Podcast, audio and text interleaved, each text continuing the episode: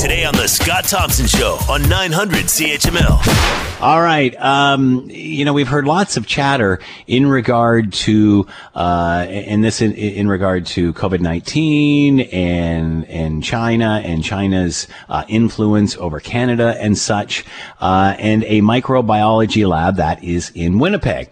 And uh, the drama continues to swirl in and around this case, uh, in which two uh, scientists, um, Chinese scientists, were fired, and information is trying to be sought in order to find out exactly what all the details are of this story. And uh, and now, um, and obviously, people have been trying to get information and such in order to uh, to find out more. And now, if and, and this is out of uh, the Globe and Mail, now a federal attempt to shield documents related to the firing of two scientists is a violation of parliamentary privilege and must be tossed out of court, says House of Commons Speaker Anthony Rota. Uh, in a motion, uh, in, in, a notice of motion filed uh, yesterday in federal court, uh, Rota said the House, by virtue of its parliamentary privileges, has the power to send for the person's papers and records it deems necessary uh, to its functions. This constitutionality entrenched power is fundamental to our system of parliamentary democracy and to parla- uh, Parliament's critical role in acting as the grand inquest of the nation and in holding the executive branch of government to account.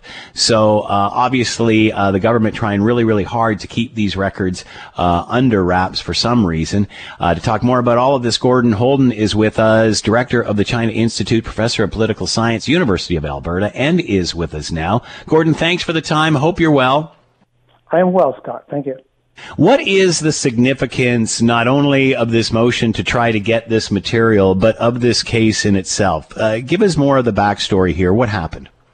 Sure. Well, I'm not a parliamentary expert, but uh, uh, the there's elements within elements within elements. It's a, a complex story. At, at first glance, you have two scientists uh, who have been working for a long time in uh, in Winnipeg, one receiver of the Governor General's Award, a highly acknowledged as experts in their field of, of virology.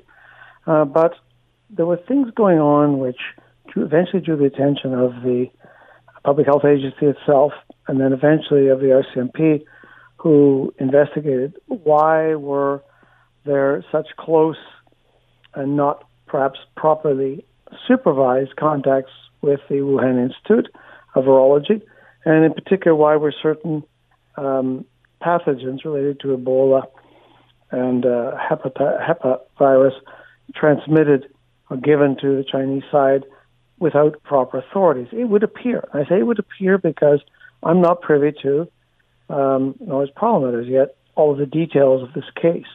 Uh, and therein lies the problem. Now, it's quite possible that what was happening was these two scientists were simply doing professional exchange work with the uh, Wuhan Institute. There's lots of medical collaboration goes on any given day between China and, and Western and Western countries, but the problems seem a bit deeper than that. For one, a couple of the scientists who had come to the lab at the invitation of, of these two scientists were PLA members. People's Liberation Army members of their Medical Research Institute. And of course, Medical Research Institute for, for military probably means may mean bioweaponry, uh, which is not something where we ought to be collaborating. But there's it's like an onion. There are layers and layers here. And then, of course, there's the political theater, the political drama of how these documents that were uh, been produced, perhaps some even coming from foreign countries, and some from CSIS, presumably, and some from the RCMP, how can they be consulted by Parliament? That is a complicated question because if they're going to be released in some fashion, let's say leaked by members of Parliament uh, or not remain confidential, uh, you can guarantee the United States will be a lot less giving in terms of intelligence. There are some legitimate concerns here. On the other hand, I understand Parliament Supreme ought to have the right to investigate the government has offered to have these documents made available to members of the uh, Security Intelligence Committee of, of Parliament, which is which includes members of various parties. Uh, that's not acceptable to the Conservative Party, and so you had this resolution passed um, supported by the Conservatives, the NDP, and the Bloc, I believe, um, arguing for the release of the materials to Parliament. How they to be safeguarded, these are issues. So it's very complex, but it doesn't quite smell right. Uh, are do the security concerns outweigh the lack of transparency here? Well, there's a that's a tough question, and um, that's I guess my my favorite method to answer that question would be to allow trusted members of of parties, that is trusted, vetted by CSIS, and with the support of their leaders, party leaders, to have a look at them and see. But I do know from my experience in government if you play fast and loose with U.S. intelligence, releasing it after it's been shared, the supply tends to dry up. So there's legitimate concerns on both sides. I am happiest when these things are being decided on the basis of policy and less happy when it's politics. So if this is focused on the necessary investigation of how this all came to be and what it involved, that's fine. If it's going to be used as a political weapon, I'm not so keen because intelligence – that's really an abuse of intelligence, and that uh, given that we are net consumers of intelligence in the United States and other countries, what we give back is far less. We need to keep an eye on that concern as well. Uh, is the U.S. or other countries concerned about this story and these two scientists? I'd be astounded if they weren't, because uh, U.S. concerns on regarding the PLA are at least as serious as ours, and probably more so. Uh, they have more data than we do. They will have been tracking these issues. Of course, biology now, as we know from COVID 19, issues about lab leaks, etc., biology issues are very much intelligence issues as well and are closely followed, um, both in terms of finding out what other countries have done, and what, they, what they're doing, also protecting our own research in this country. So, I, intelligence and biology, intelligence and, and academic research work uh, are intertwined. So would the United States or, or other allies would they uh, would they be concerned if this information that is wanted is released? I think yes. Of course, I'm supposing and presuming that there is excuse me information from a U.S. source. I don't know that for a fact. People who know that are the people who've seen the documents, but I think it would be me, quite probable that this is the case. And uh, if it were to be released, yes, they would be concerned. Depend what's in there. But when a country shares highly classified information, uh, they are concerned about number one, that it not get into the public domain, partly because it can reveal methods and sources. Sometimes intelligence can have details as to how it's obtained um, and uh, how it was obtained, from whom. That sort of thing must be kept secret.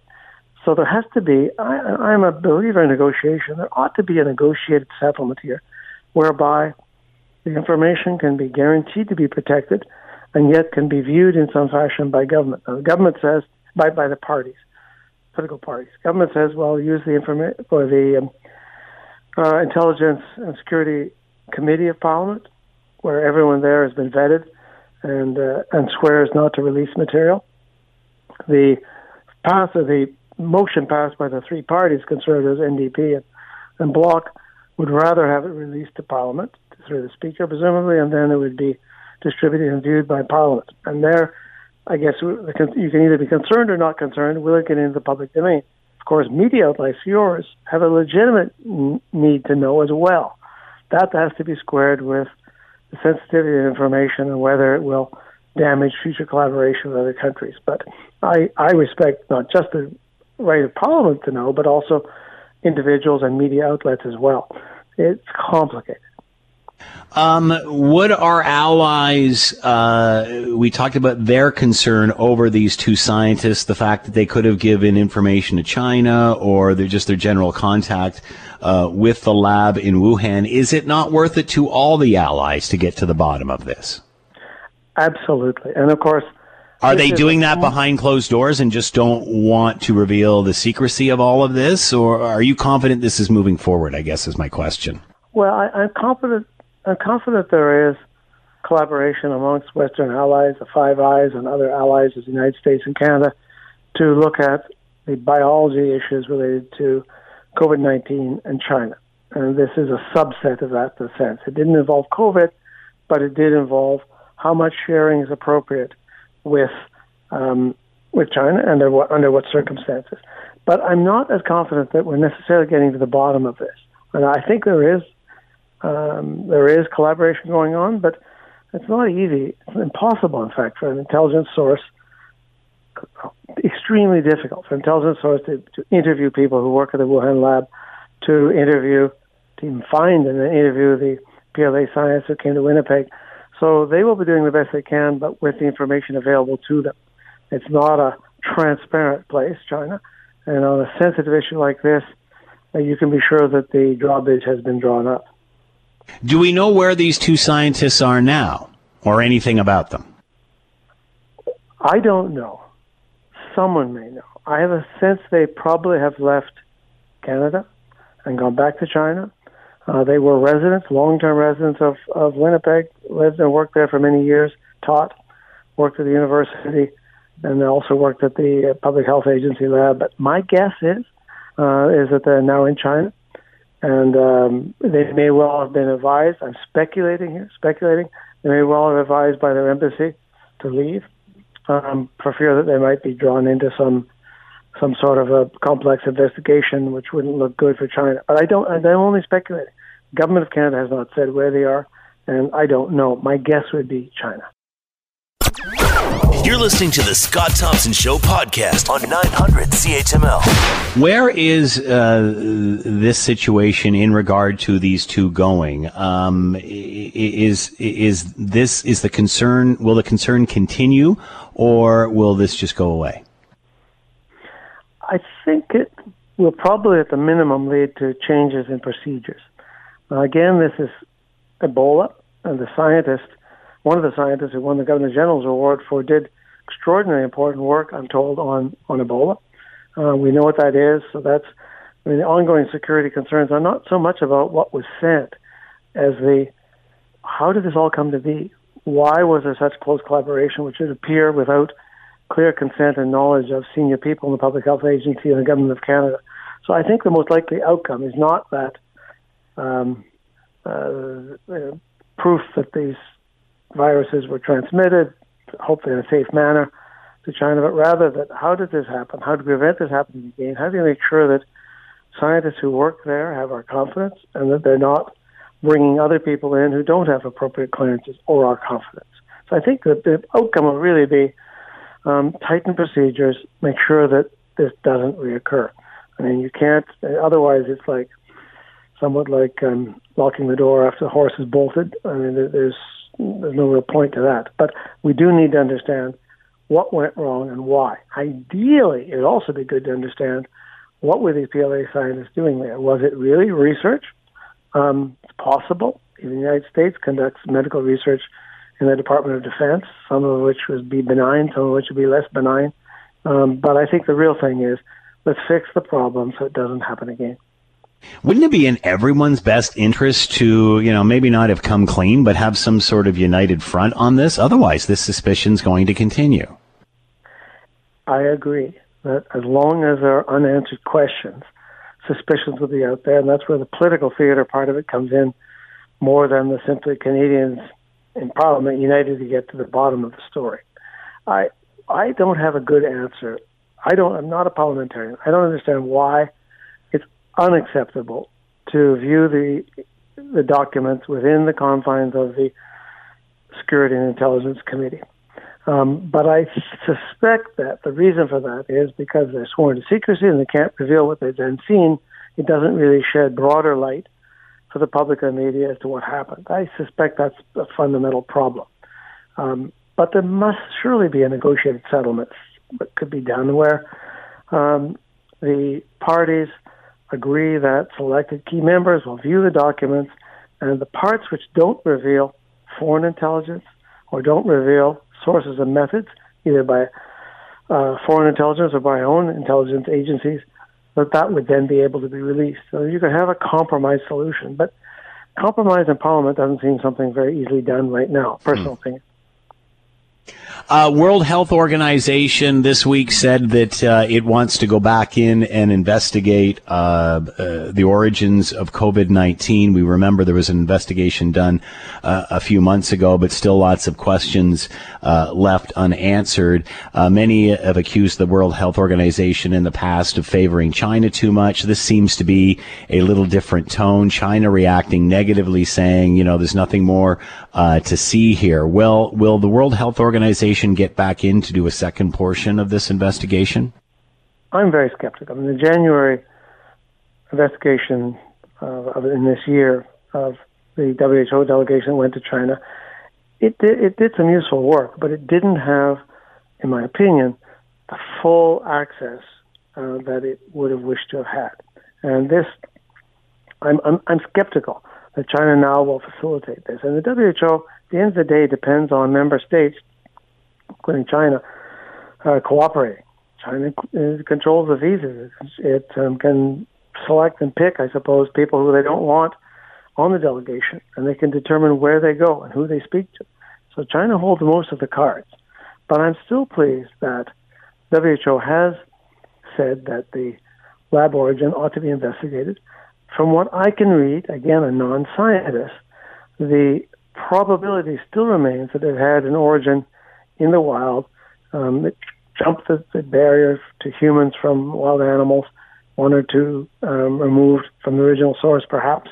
And this seems to be the dominant theory. However, if you have a virus which has damaged the whole global economy and killed millions, seems to me every conceivable possible source ought to be considered.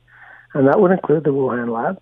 I don't think anyone is seriously saying that this was deliberately released by China, but we need to make sure that it didn't come from that lab because if you don't, as with the case of the Winnipeg lab, if you don't know that, you don't know what needs to be changed, what procedures need to be improved. But China really doesn't want to own this. It doesn't want to wear responsibility for COVID. So right now, they're putting out a lot of statements saying, well, investigate a, a lab, a laboratory in the United States, investigate um, possible um, COVID source in Italy based on some tests done that were before the Wuhan outbreak. My answer would be investigate every single possible origin, but you have to focus your resources on the most likely ones.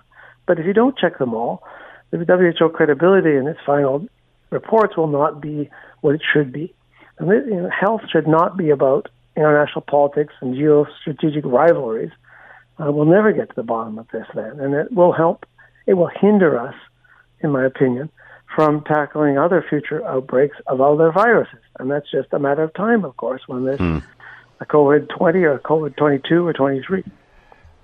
Uh, Gordon, I, I want to ask you because we witnessed the Tokyo uh, Olympics officially open today. Uh, Beijing is coming up how can this, considering the conflict in the world, and whether it's COVID or the two Michaels or any, uh, you know, any of these other issues that are going on around the world with, with in regards to China, what is Beijing Olympics going to be like? Well, there's a there's a good question, and and and are we going? I think we will probably go. Um, the United States has not indicated that it is not going. There's some in the U.S. government and political system and public have called for that. Um, when it came to the Moscow boycott, um, the U.S. led that charge because of the Soviet invasion of Afghanistan.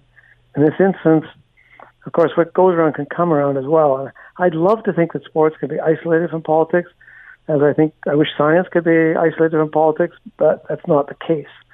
So I think that my my view is that we are, we would have already heard pretty loudly from the U.S. government if it was the Biden administration's intention not to go, which to me indicates that they probably will go, barring some other striking development involving China before then.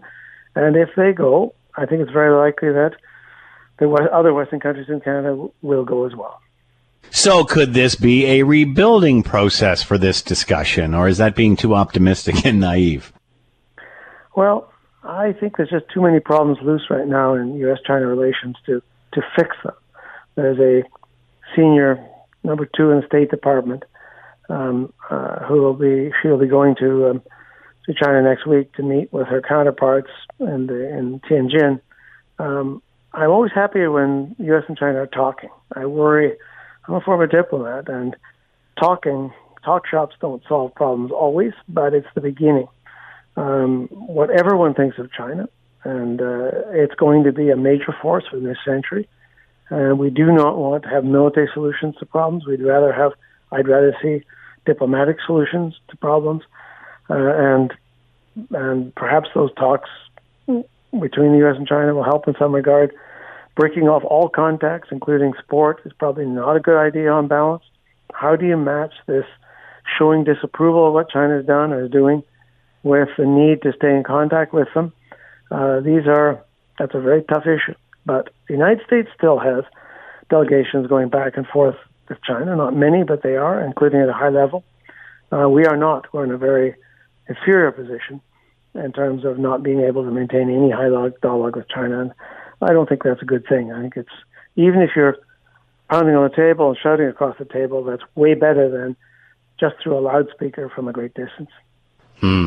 Gordon Houlden with us, director of the China Institute, professor of political science, University of Alberta, talking about uh, everything to do with China and the rest of the world relations. Gordon, thanks for your time and insight. Much appreciated. Have a great weekend. Same to you, Scott. Thank you. The Scott Thompson Show, weekdays from noon to 3 on 900 CHML.